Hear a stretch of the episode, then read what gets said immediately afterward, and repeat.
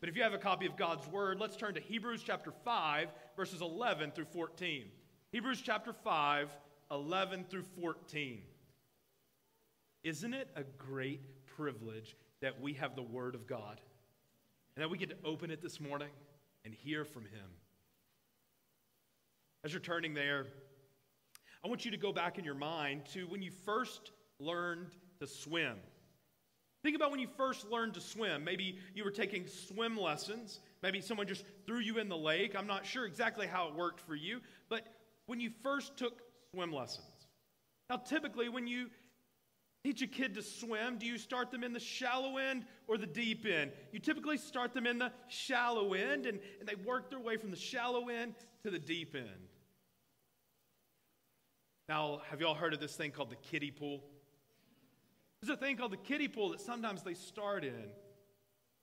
And that's fine, isn't it? That kids start swimming in a kiddie pool or in a shallow end. That's totally fine. No problem. But it's a little strange if you see a 25 year old man in the kiddie pool, isn't it? You probably should call the authorities.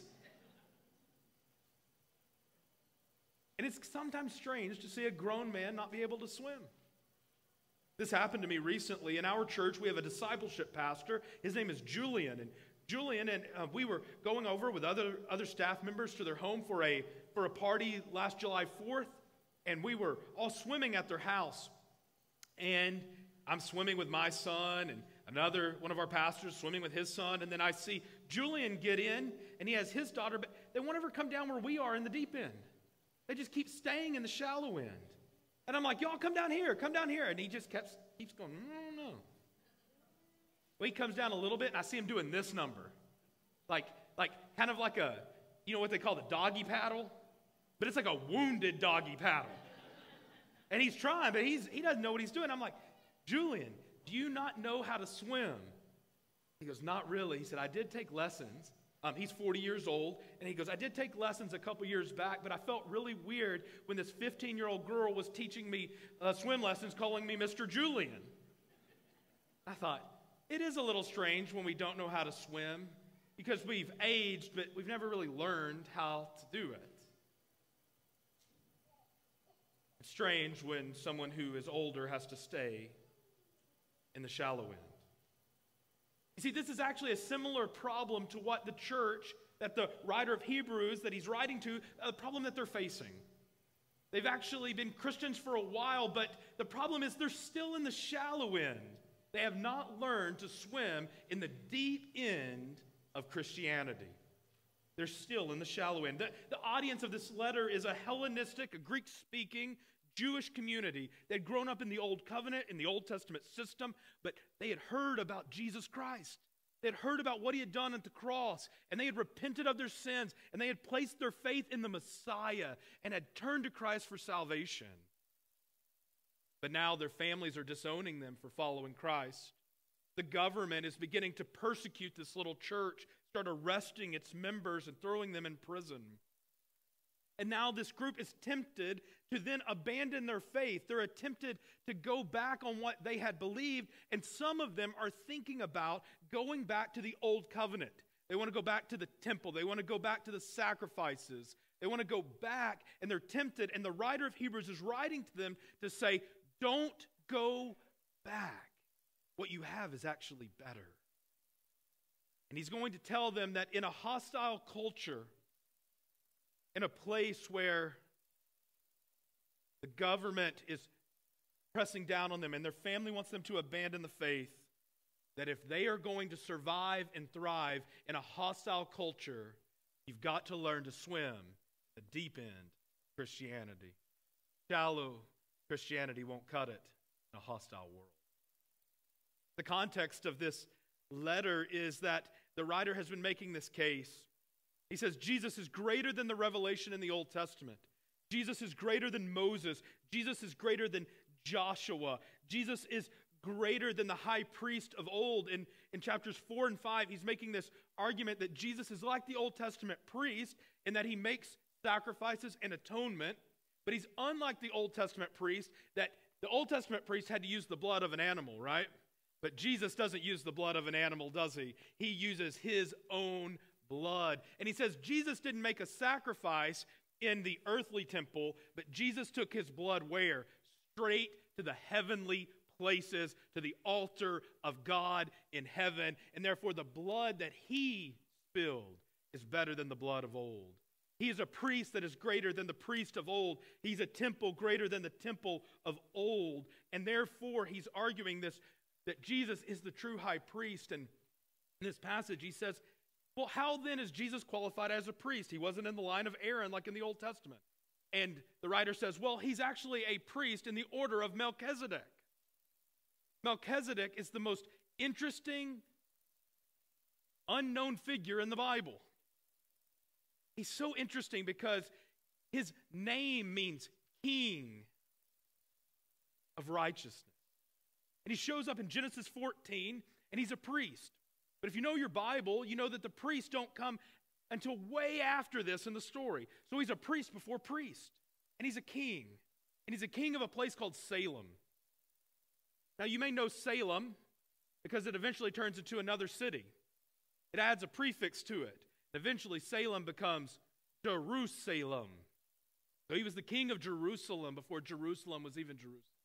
And he serves bread and wine to Abraham. And the author is saying Jesus is a priest like Melchizedek. And therefore, he is a king and a priest. And like Melchizedek, he has no one who comes after him. Now, you may be thinking, well, that's kind of complicated. That's kind of a complicated concept. And that's exactly what the writer says. He says, I want to tell you more about Melchizedek, but here's the problem you're not ready for it. I want to take you deeper, but you're still in the shallow end. And so he gives us these comments in Hebrews chapter 5, 11 through 14. He's going to say, Let's go deeper together. Let's read our text Hebrews chapter 5, 11 through 14. About this, we have much to say, and it is hard to explain, since you have become dull of hearing. For though by this time you ought to be teachers, you need someone to teach you again basic principles of the oracles of God. You need milk, not solid food. For everyone who lives on milk is unskilled in the word of righteousness, since he is a child. But solid food is for the mature for those who have their powers of discernment, trained by constant practice to distinguish good from evil. Let us pray together. Father, we ask for you to bless this time of opening your word, this challenge from your word, this warning against spiritual shallowness. May each person here today hear this word and apply it to their lives. You are calling each of us to go deeper this morning.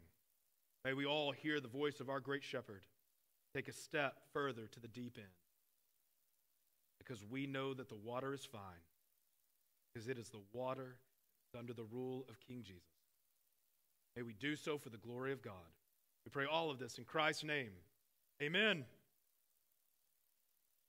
The problem of spiritual shallowness isn't just a first century Hebrew church problem, is it? It's a problem we face today. I actually believe that spiritual shallowness may be the biggest challenge facing the American evangelical church in the 21st century. God inspired these words then for them. He's inspiring these words for us today. So I want to challenge you. Would you examine yourself to ask the question Am I swimming in the deep end of Christianity? Did you know that it's actually God's desire for every follower to swim in the deep end? And by the deep end, I mean maturity in Christ.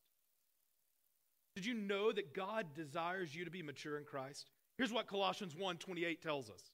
It says, "Him we proclaim, warning everyone and teaching everyone that we may present who? Everyone mature in Christ." This is the pastor's job description.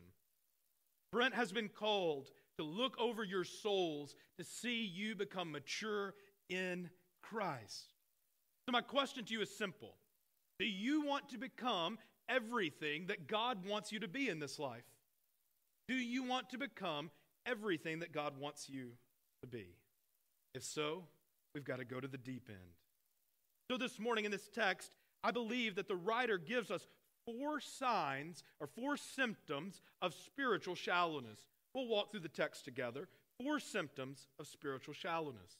Things that were going on in that early church. He says, first, he said, they have a problem because they're spiritually apathetic. They're spiritually apathetic. And he says in verse 11, about this, we have much to say. About what? Well, about Melchizedek and his priesthood. And we can understand at this point, right? Because we get this is a complicated subject. This is difficult to understand. And we might think, we get why this is hard to explain. But he's going to tell us it's hard to explain not because the content's too difficult for the people. He's saying this content that God has inspired is not too difficult you for you. He says, but instead, he says the problem, the reason that it's hard to explain is why? Since you have become dull of hearing. I grew up in Arkansas. Woo pig suey, by the way, on that. And we had a phrase that we said someone is, they say, when you went to see your grandfather or great grandfather, they might say, um, son, speak up. He's hard of hearing. Hard of hearing.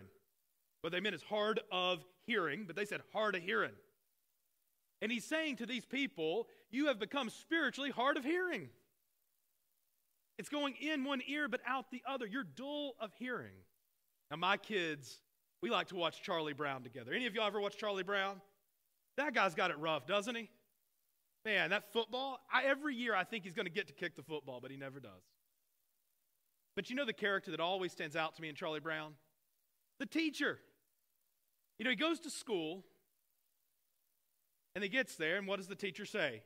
Wah, wah, wah, wah, wah, wah, wah.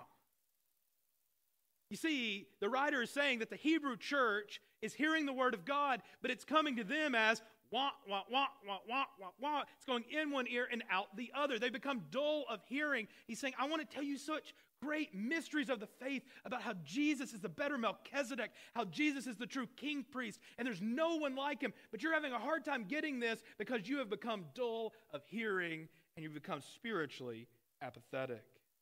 He's saying you're showing up to church each Sunday, you're hearing the word taught, but you're not really listening. You're disinterested in the deeper things of God. In other words, he says, You're all fine staying in the shallow end. But this sums up a lot of modern evangelicalism. Because we have a lot of people who claim to follow Christ but are just happy there in the shallow end. I want to share with you an article from Albert Mohler, president of Southern Seminary, about what he says. He wrote an article in 2016 called The Scandal of Biblical Illiteracy. Let me share it with you. He says, while American evangelical Christians are rightly concerned about the secular worldview's rejection of biblical Christianity, we ought to give some urgent attention to a problem much closer to home biblical illiteracy in the church. The scandalous problem he says, is our own, and it's up to us to fix it. So, catch this. Here's what some researchers have to say they say Americans revere the Bible, but by and large, they don't read it.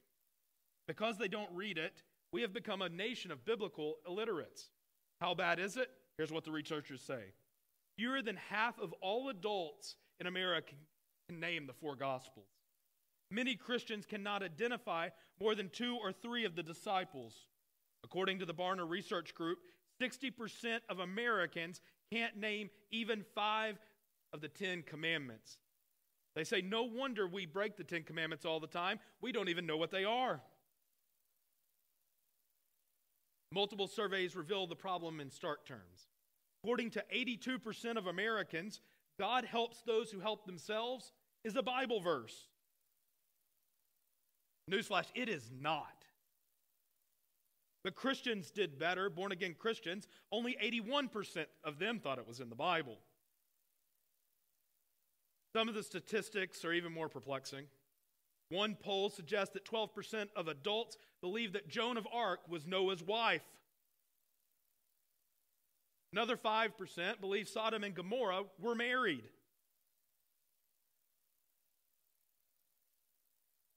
And several believe that Billy Graham preached the Sermon on the Mount. This article says we are in big trouble. And here's what Albert Mohler summarizes at the end. He says, We will not believe more than we know. We will not live higher than our beliefs. The many fronts of Christian compromise in this generation can be directly traced to biblical illiteracy in the pews and the absence of biblical preaching and teaching in our homes, churches. You see, brothers and sisters, the main problem of people not knowing the Bible in our world is not Disney. It is not Hollywood. The problem with people not knowing the Bible in America, the problem begins in the pew and in the home, and the solution begins there too. We can't just swim shallow in. See, they were spiritually apathetic, but they were also spiritually behind. Point number two, they were spiritually behind. Verse 12. For though by this time, he tells them, you ought to be teachers, but you need someone to teach you again the basic principles of the oracles of God. They've been following Jesus for a while now. He says, You ought to be further along. You are spiritually behind. To continue, continue the metaphor, he says, You've been going to swimming lessons every week for five years, and you're still in the shallow end. You've been going for five years, but you still can't swim. He says, You, after five years of swim lessons, you should be able to teach swim lessons to your grandchildren. After five years of swim lessons, you should be able to teach your own children how to swim. You should be able to take someone else out to coffee and teach them how to swim. You should be able to teach others how to swim if you have been swimming and in swim lessons for five years. He says, You're not far enough along you're spiritually behind. I want you to think about two different students. They go to college, and we're in an advanced trigonometry class. All right? Some of you are thinking, that is what I had a nightmare about last night, right? Advanced trigonometry. So you're in advanced trig, you have two students. There's one student who wants to be a trigonometry professor, he loves it and he's coming in and he is ready to learn and he one day wants to teach trigonometry. Over here, we have another student. Let's imagine this at The Ohio State University. And he's a football player. And this is the only class that happened to meet his schedule where he could make it to practice. And so he goes, All right, advanced trig, I'll do it. And so he comes into advanced trig and he's sitting there and he's ready for the, he's ready for the lesson that day. Do you think there's a difference between how those two people approach the class? The football player who's just there because it fits his schedule, who's just ready to get out and get to practice, and then the student who wants to teach trig one day. There's a difference in the posture of the students, isn't there? My question is every Sunday when you come to church, are you like the student who's ready to learn because one day you're going to teach it to someone else? a student or a grandchild or a friend? Or are you like the football player who can't wait to get out of class because football's starting pretty soon? You see, when we come church, there are many things we come as. We come as students of God's word. And he says they are spiritually behind where they should be. They should be able to teach one another. So, so think about it like this Every time you come to church, you are not just coming for you. You are coming to learn every Sunday school class. You might teach someone else. You might better disciple your family. Students, every time you come to church, you are learning that one day when you're in college, you may be able to share your faith with a friend. One day you may be a mom or dad sharing with your student with your child. Every time we learn, it is never just for us. It is always that we might learn to be able to disciple, to teach others. And he's telling them, all of you should have been teachers by now. All of you, and he doesn't mean formal teachers, he means those who are sharing their faith, discipling others. He says, that's what you should be doing now. But instead, we're having to bring and do Gospel 101 basics again. We're having to go back to the foundation again. So he says, you should be further along. This is why being in church is so important. What Sunday school is so important. Y'all have D groups. Being in a D group is so important. But I want to say a, a word to those who may feel spiritually behind. Truth is, we've all been there, haven't we? We've all shown up to a Sunday school class where someone knows a lot more than us. You go to some Sunday school class, you're like, huh, you didn't know Methuselah was the oldest man in the Bible? Oh, you didn't know that Sarah was the, oh, the most mentioned woman in the Bible? Like, like, who knows that stuff, right? And so you're like, man, these people must know a lot more than me. Truth is this there will always be someone who is further ahead of you in their spiritual journey. There will always be someone who's behind you. If that's the case, you're exactly where God wants you to be. So I want to encourage you. You may feel spiritually behind this morning. Welcome to the club. But don't stay there. Let's get growing. Let's go to the deep in. And he's not writing to make them feel bad. He's not trying to say, well, you should be teachers by now, and you're not, and you, so you should feel really bad about it. No, he's going, he's going, guys, y'all are still at the shallow end. Let's go. Let's go. Come on deeper. Come on deeper. Let's go together. Let's go to the deeper things that you were made for. So they were spiritually apathetic, they were spiritually behind. And thirdly, he said, they're spiritually immature. They're spiritually immature. We'll see this in verses 12 and 13. He says, You need milk, not solid food. For everyone who lives on milk is unskilled in the word of righteousness, since he is a child. Now, this is a shocking illustration. Usually in the Bible, the writer doesn't insult his audience, but he does here, doesn't he? He says, Y'all are acting like babies. You are spiritual babies when you should be spiritual adults. Now, we love babies in our service at our church. We love it. I, you know, sometimes babies cry during sermons. And what a great joy when you have that. We love it. We love it. But you know, sometimes I'll be preaching and I'll look out and I'll see a baby cry. And I'll see a mom reach a bottle over, start feeding the baby. That's perfectly great, isn't it? But how weird would it be if there was a man, his wife, and their child that um, she looked over, instead of handing the bottle to the baby, she handed it to her husband, and he started drinking it.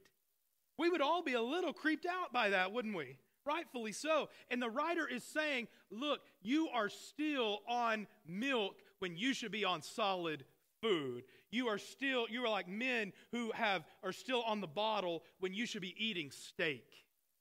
And so he's saying you do not, you're not going for meat. You're instead still in the shallow end. You're still on this milk. He's saying they don't have an appetite for the deep things of God. Often my wife and I will talk about where we're going to go eat. I will tell you, there is nothing that had caused more fights in our marriage than where we were going to go eat. Anybody relate to that? So here's how it goes. Hey, uh, what are you hungry for? Oh, anything, she'll say. Anything, she'll say. Well, how about we go to this place? Actually, I was not thinking that tonight, right? Well, what about this? Well, you know, actually, you know, y- y'all know how that goes. But we always ask, what are you hungry for? What are we asking when we ask that? What is your appetite? What desire do you have at, at this level that's even deeper than what you can even say? And so, what the writer is looking at them and he's saying, What are you hungry for? Are you hungry for milk are you hungry for meat of the word? Do you want the shallow things or do you want the deep things of God? What are you hungry for?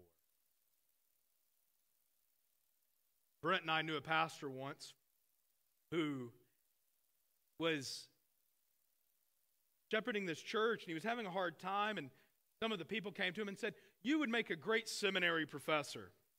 Y'all know what that means? We don't think you're a great preacher. And so that's what they told him. You'd be a great seminary professor. And they were upset with him. And they, they, one man came up to him one night and said, Pastor, sometimes we just need some milk. Not realizing what that actually was revealing about his own heart. Because actually, what should the people be crying for from their pastor? Give us meat. Give us the deep things of God. But he said, Pastor, your, your preaching's too deep. We need the milk. And what he was really saying is, Hey, Pastor, do you not remember I'm a spiritual baby? And that's what I need. You see, actually, we need something greater than milk.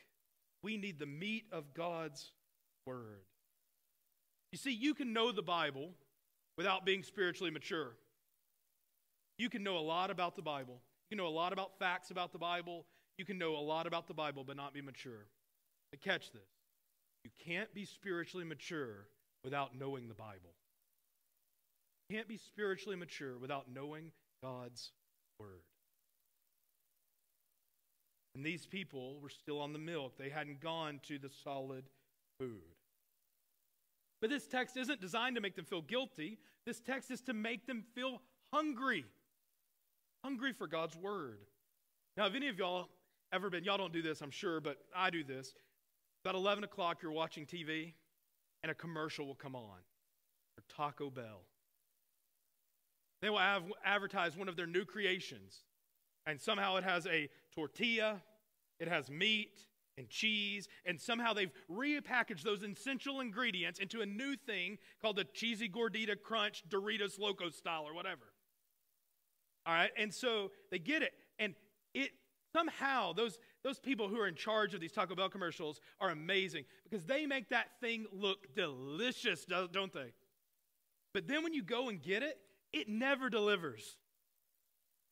But here's the thing what the writer is wanting to do to them and what I want to do to you, for you today is to say, like an advertisement for that Taco Bell, I want to say, quit just drinking milk because when you taste of the meat of God's word, there's no going back.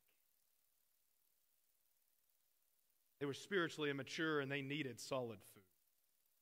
But lastly, he tells them that they were spiritually undiscerning. That's the fourth symptom. They were spiritually undiscerning. He said, But solid food is for the mature, for those who have their powers of discernment, trained by constant practice to distinguish good from evil. You see, mature Christians swim in the deep end. And mature Christians know the difference between good and evil. They're discerning. So the opposite is true that those who swim in the shallow end are not going to be very discerning. They're going to be pulled and they're going to go with every wind of the world. Spiritually undiscerning.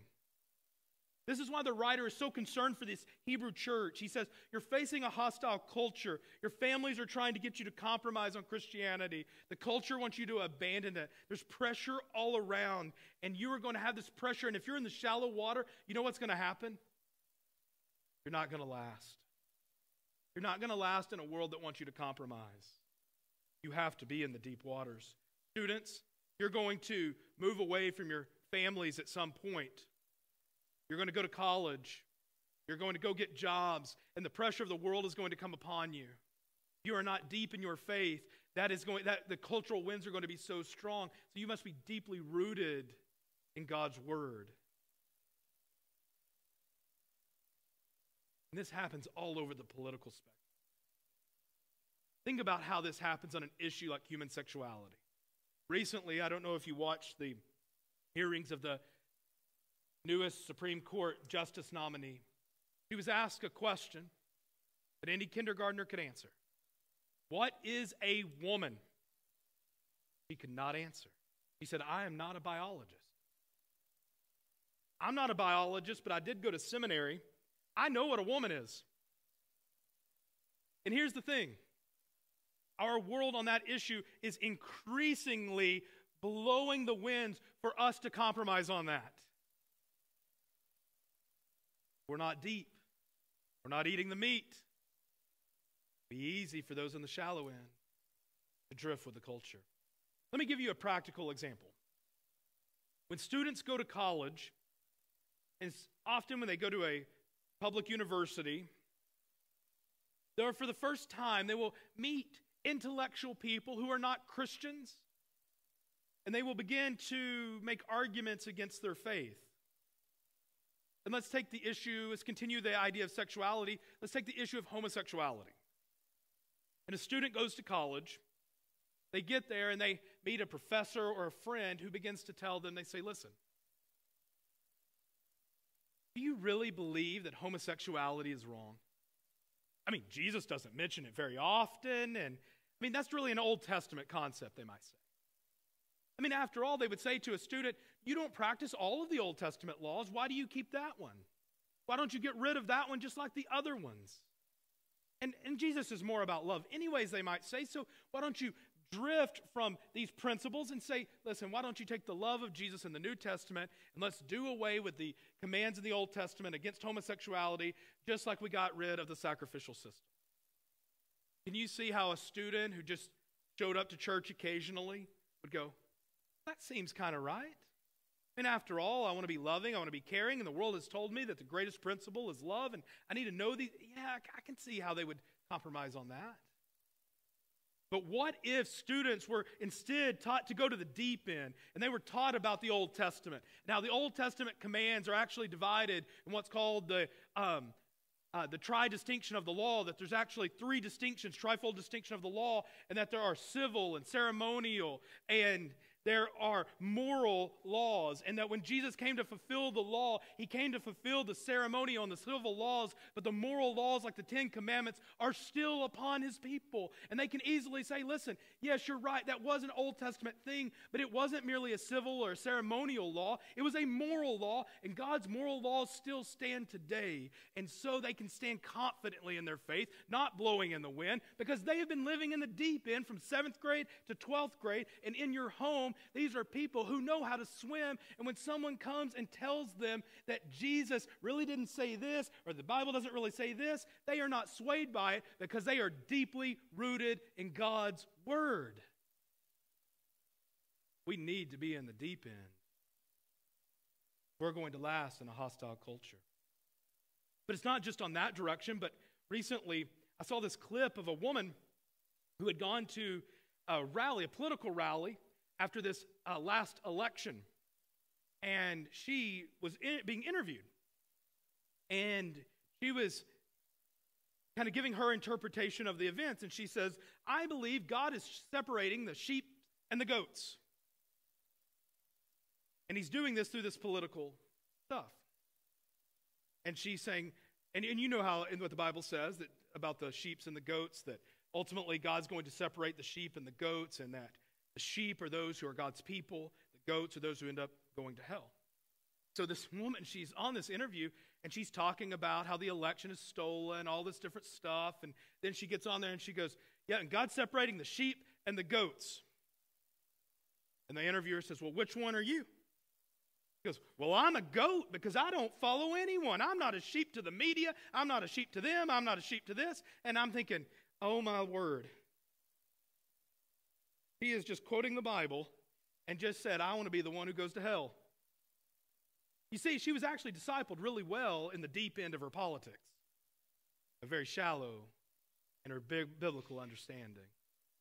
You see, the winds blow on the right, the winds blow on the left, but we have to be the people who have wisdom, not from the left or the right. We need to be the people who have wisdom from where? From above. You see, we must be people who are spiritually deep. Or if you're not, if you're not in the deep waters, you're, you may be undiscerning and a, a preacher comes along who's pretty slick.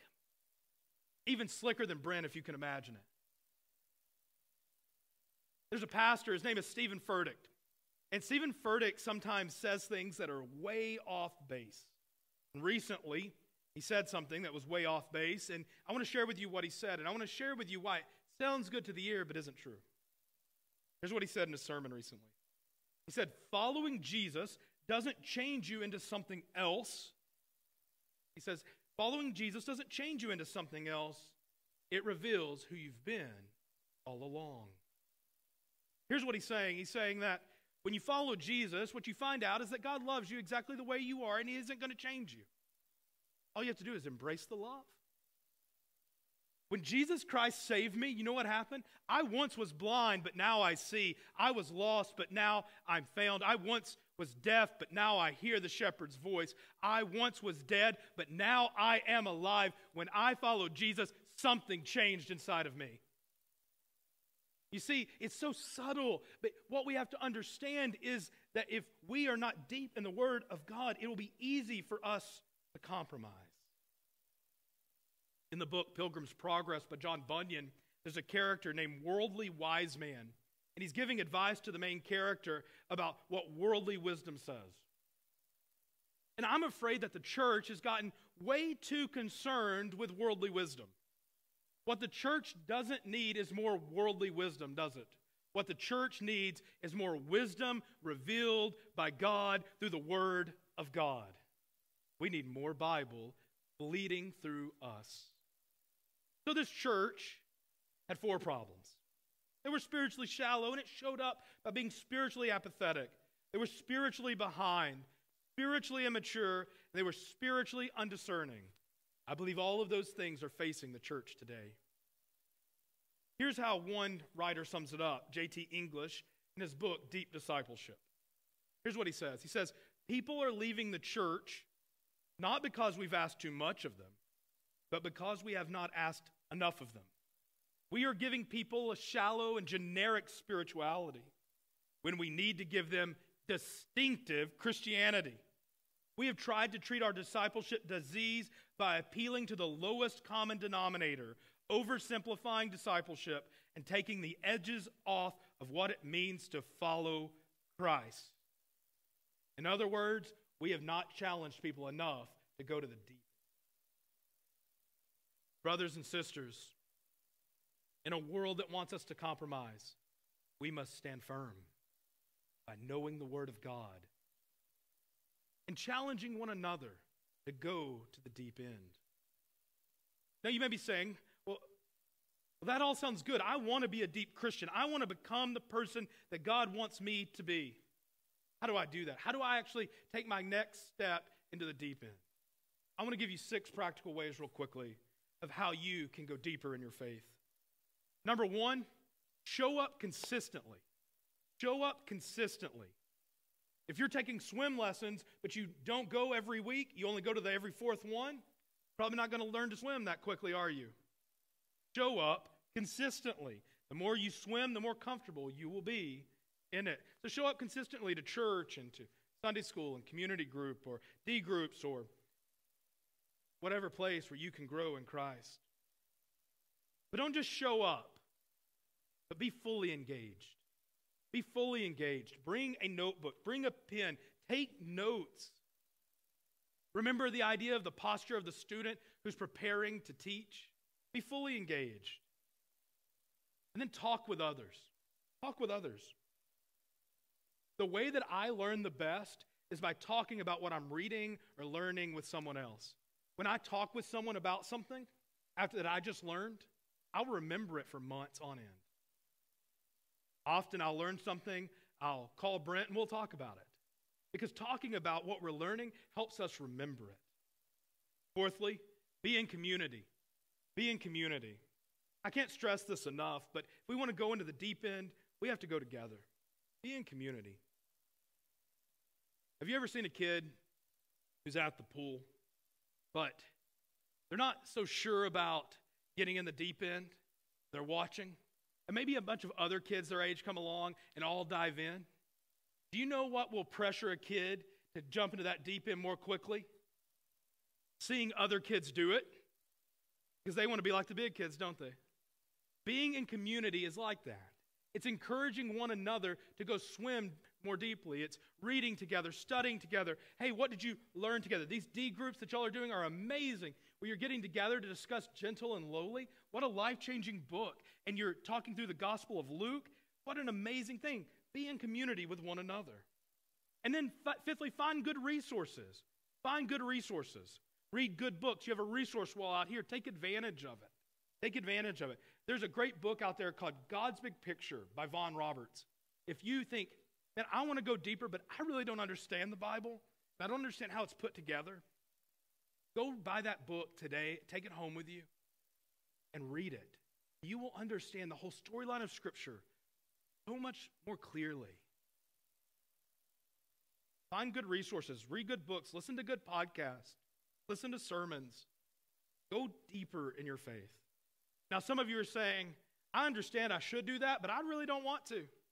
I'm more into my video games. I'm more into what I like to do. I'm not so sure about spending time going deeply in my faith. Well, then, Number six is for you. Pray for the desire to go deeper. Pray for the desire to go deeper. When you don't feel it, pray for the desire to go deeper. Sometimes in a sermon like this, you have people who are ready to go, then other people who go, I know I should, I'm just not ready. I would just ask you to take the step this morning of praying that God will change your desire to go deeper in your faith.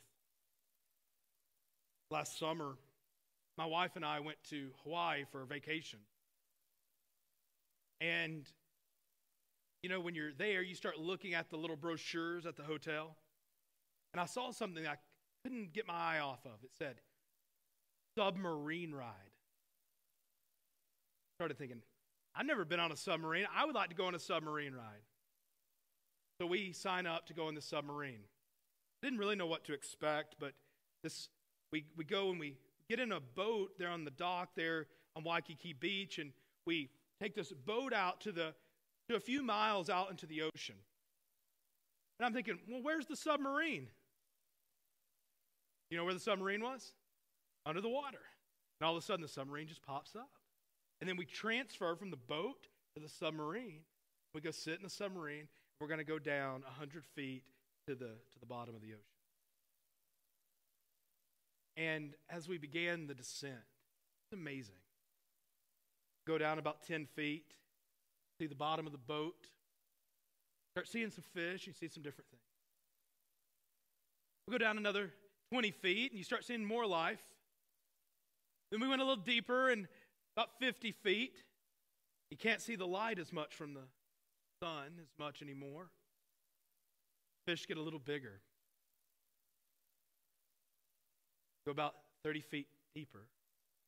Start seeing how there are some sunken ships down there, pools of fish all through them. Then you look out, get down about 100 feet, start seeing the bottom, perfectly clear. And all of a sudden, you see right out the window a shark swimming right at you. Now, this is amazing. You see, what was actually amazing about it was the deeper we went, the more we could see.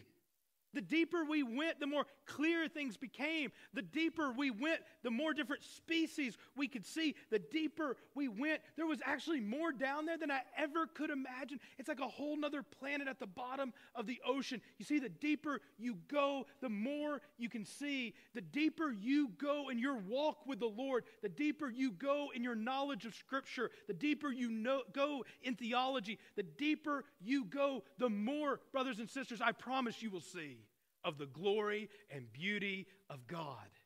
And who doesn't want to see that? But you can't do it if you only stay in the shallow end. So, my question to you is simple this morning two questions. What are you hungry for? Now you're saying a cheesy gordita crunch. But are you hungry for meat? Are you hungry for milk? Are you content staying in the shallow end? Or do you want to become everything that God intends for you to become? You want to become the mom and dad who can disciple their kids. You want to become the granddad and the grandma who can disciple their grandchildren. You want to become the students who can last in their faith even amidst all kinds of pressure. Do you want to become type of people who are the people God wants you to be? If so, we got to lose the floaties. It's time for us to go to the deep end. And we can swim because that's where our Savior is.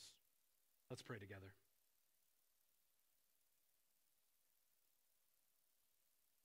Father, we thank you so much for your word, even a challenging word like this that calls us deeper each step, every day, deeper and deeper into your word and into knowledge of you.